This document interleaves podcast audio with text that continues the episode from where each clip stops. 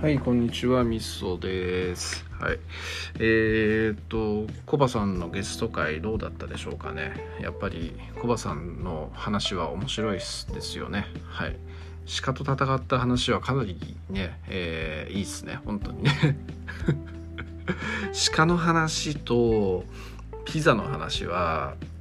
評判というかあの人気がもうすでにこう爆発してて結構感想いただいたりもしてますし再生もやっぱあのさすがのコバさんということで通常に比べてかなりの伸びを、えーしてくれているわけなんですけどコバさんもねなんかこう樋口さんと僕のイメージの中の樋口さんってなんか釣り鐘のような人だその打つ人によってこう結構話とかが大きく変わるみたいなそういう感じだと思うんですけどコバさんに関してもね本当なんかそんな感じだなっていう感じ今回話してみて思いましたね。だからなんかやっぱちょっと変な話をするフェーズと真面目な話をするフェーズとあのすごいこう分析をするフェーズみたいな感じで結構こう話の振り方とかあのそういうあとまあ人にもよるっていうところもあるのかもしれないですけどそういうので結構大きくキャラというかこうねあの出すないアウトプットする内容っていうのが大きく変わる人だよなっていう感じに思ったりしたと。いうところですね。ただまああのやっぱなんだろうな鹿の話とピザの話とハーケンクロイズの話に関してはあこれあのこのここで話せてよかったなみたいな感じでちょっと個人的には、えー自分を褒めてやりたいなという感じに思っています。まあでもどうなんだろうな。関係なく別に普通に喋ってくれたかもしれないですけどね僕じゃなくてもね。はい。えーまあ個人的には本当すげえ面白い対談だったなっていう感じに思っているというところでしょうかね。はい。まあコバさんまた話してえなって本当思えるような魅力的なやっぱり人でしたね、うん、やっぱこうあれですよね。あの、えー垣根がをあんまり設けない人っていう感じもあったなってって思ったりしてすごいフレンドリーなんですよね。あのだやっぱ対等っていう感じをすごい示してくれたりして、えーやっぱね先生とか塾の先生やられてるっていう感じですけど、まあ、生徒さんへの接し方とか、えーそういうところの話はこう他のねあのラジオとかでも喋られてたりっていうところありましたけどあの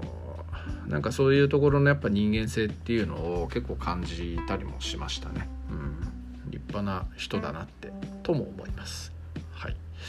えー、まあそんな感じなんですけども、えーその他の話なんかあるかな？特にねえなうん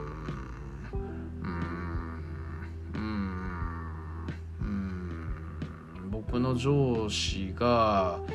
えーリフレッシュ休暇で2週間いないという感じです、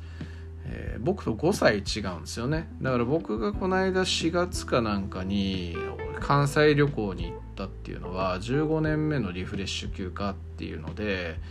えー旅行に行ったんですけど僕の上司は20年目なんで20年目のリフレッシュ休暇で、えー休暇を取っていると。いう感じです。で15年5年単位なんですけどあの5年目とか15年目とか25年目っていうのは1週間の休みなんですよね。で10年目とか20年目とかっていうのは、え2週間の休みみたいなそういう制度なんで、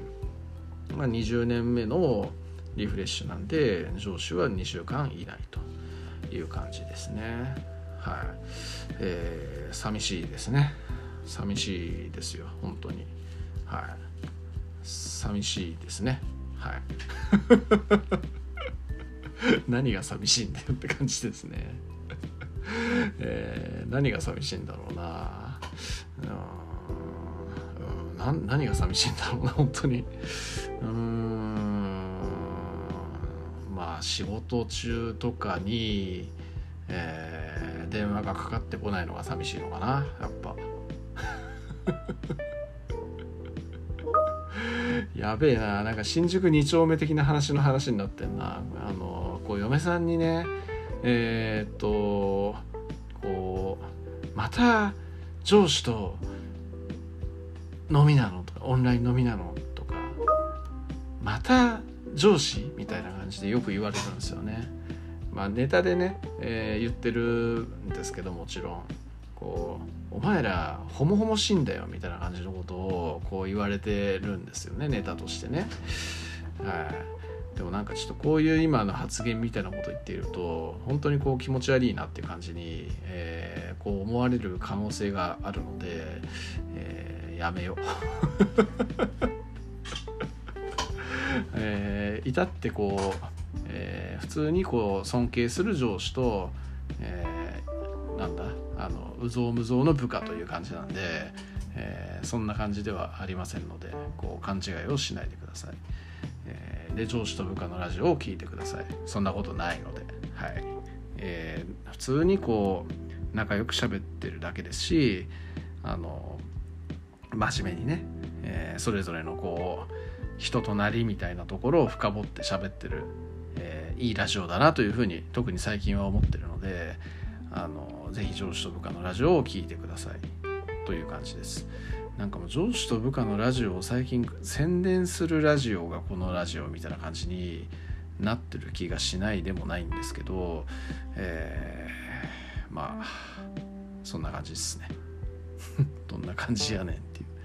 う。やべえ喋ることが全然ないしこうすっげえふわふわしてる感じのトークになってますね。えー、喋ることないかな。喋ること。うん。喋ること。なんか世の中がいろいろ値上がりしてるみたいな話がね多くってね困っちゃうことなんですけども。えー、なんか肉とかがね高いんですよね。ねなんか近所にジャパンミートっていうすごい安いスーパーがあるんですけどそこほんと安くてあの豚バラ肉が 500g500 円とかそんな感じで売ってたんですよね。だあのまああんまそういうの分かんない人に言っとくと豚バラ肉って普通あの大手スーパーとかで買うと 100g180 円とかなんですよね。国産だと。で、えっと、海外産とかでも多分150円とかそれぐらいなんですけどえー、それが破格の100円なんでめちゃくちゃ安いんですよ。でそれでずっとこうやってきてたんですけど、えー、ただその安いジャパンミートすら最近値上げをして、えー、100g100 円から 100g120 円120円になったんですよね、えー、結構衝撃でしたね。ジャパンミートですら値上げをしなければいけないぐらいやべえのかっていうね。そういう感がありますよねほんとね。うん。まあねやっぱあのいろんな国際情勢に連動する話ですからね。うん。クライナでねウクライナってこうもう超大昔からの穀倉地帯なわけなんで、えー、穀倉地帯、まあ、麦とかっていうのを作っているっちゅうわけなんですがあの、まあ、人間がね麦っつったって人間が食う麦っての値段が上がるっていうのは分かりやすいですけど、えー、そういう豚とかね牛とかっていうのはこう穀物を基本食っているわけじゃないですか。だからその穀物をウクライナとかそういう穀倉地帯ではそういう穀物も人間が食う以外の穀物っていうのも多分ただ作られてるわけだと思うんですよね。でその辺があの今戦争で、えー、なかなか輸出ができなくなるみたいな状況でえー、代替品とかを別の地域から買ったりするってなるとやっぱそこでコストが上がってしまってで最終的な、えー、っとそのに食肉っていうところにもその原価が乗るわけですからそこの値段も上がるというところなわけですよね。だから肉やなんかっていうのも一見無関係に見えるけれども値上げをしているっていう状況なんだろうなというところですわな。はいなんかなえー、何なんでしょうねこう歴史で見てるとこう戦乱の時代とかなんか世の中世界が不安定な時代って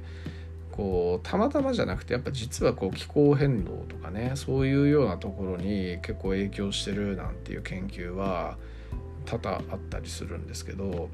やっぱ今のこの地球って結構やっぱ異常気象っていうふうに言われることが多いと思うんですよね。台風がめちゃくちゃ多かったり水害っていうのがすごかったりとかこう日本以外のところとかでもやっぱこう毎年のようになんかね災害が起こりましたとかっていう話って出てると思うんですけどやっぱそういうのがいろんな遠因となってえー、と